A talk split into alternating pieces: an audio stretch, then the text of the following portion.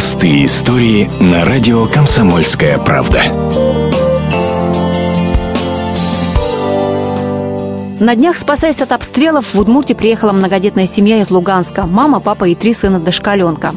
В России у Романовых ни друзей, ни родственников. Говорят, на родине не смогли оставаться из-за угроз, которые посыпались на их семью. Когда уже Нацгвардия взяла часть менталистов зашла в Камброд, в район, в котором мы живем, тут ну, не только бомбежки, да, это тоже, конечно, очень страшно, но мы просидели две ночи в подвале подвале у нас уже меньшего ребенка заболел, и мы не знали даже, чем он заболел. Кашляет, кашляет. Больница у нас не работает. Мы боялись, что будет, как на примере многих, что он просто воспаление легких там схватит.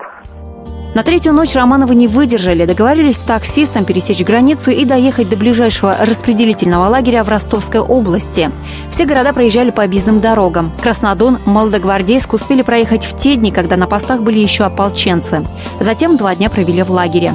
О Тихом Ижевске узнали от волонтеров, да и мужу здесь сразу работу нашли. Он промышленный альпинист.